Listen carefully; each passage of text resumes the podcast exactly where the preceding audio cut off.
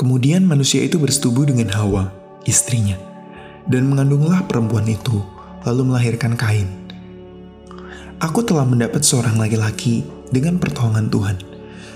Selanjutnya dilahirkanlah Habel, adik dari Kain.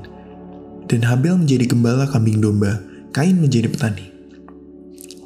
Setelah beberapa waktu lamanya, Kain mempersembahkan sebagian dari hasil tanah itu kepada Tuhan sebagai korban persembahan.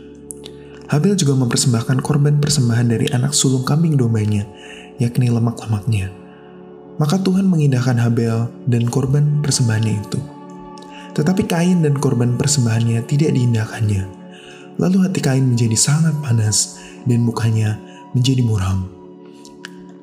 Firman Tuhan kepada Kain, "Mengapa hatimu panas dan mukamu muram?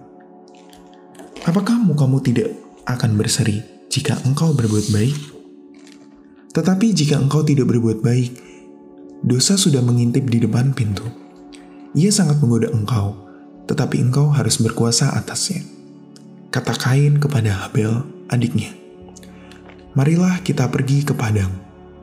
Ketika mereka ada di padang, tiba-tiba Kain memukul Habel, adiknya itu, lalu membunuh dia.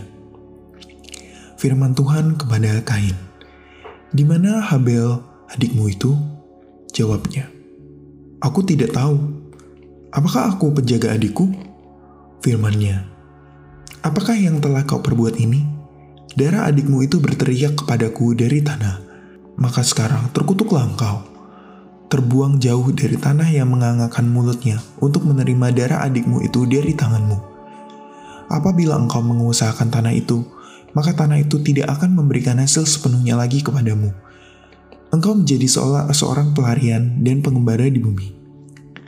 Kata Kain kepada Tuhan, "Hukumku itu lebih besar daripada yang dapat kutanggung. Engkau menghalau aku sekarang dari tanah ini, dan aku akan bersembunyi dari hadapanmu, seorang pelarian dan pengembara di bumi. Maka barang siapa yang akan bertemu dengan aku, tentulah akan membutuhkan aku." Firman Tuhan kepadanya, "Sekali-sekali tidak. Barang siapa yang membunuh Kain akan dibalaskan kepadanya 7 kali lipat.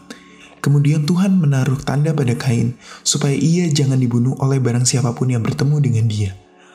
Lalu Kain pergi dari hadapan Tuhan dan ia menetap di tanah Nod, di sebelah timur Eden.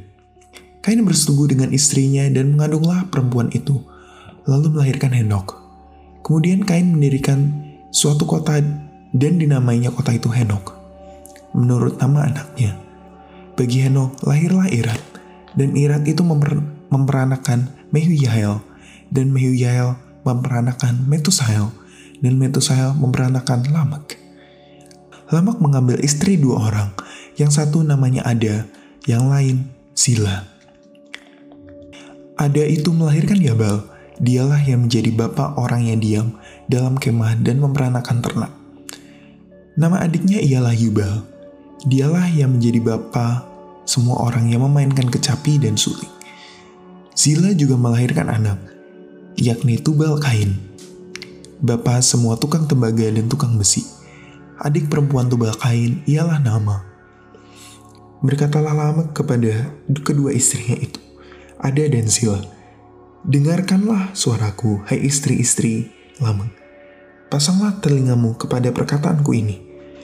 Aku telah membunuh seorang laki-laki karena ia melukai aku, membunuh seorang muda karena ia memukul aku sampai bengkak. Sebab jika Kain harus dibalaskan 7 kali lipat, maka Lamekh 70 kali lipat. Adam bersetubuh dengan istrinya, lalu perempuan itu melahirkan seorang anak laki-laki dan menamainya Seth. Sebab katanya, Allah telah mengaruniakan kepadaku anak lain sebagai ganti Habel, sebab Kain telah membunuhnya. Lahirlah seorang anak laki-laki bagi Seth, dan anak itu dinamainya Enos. Waktu itulah orang mulai memanggil nama Tuhan."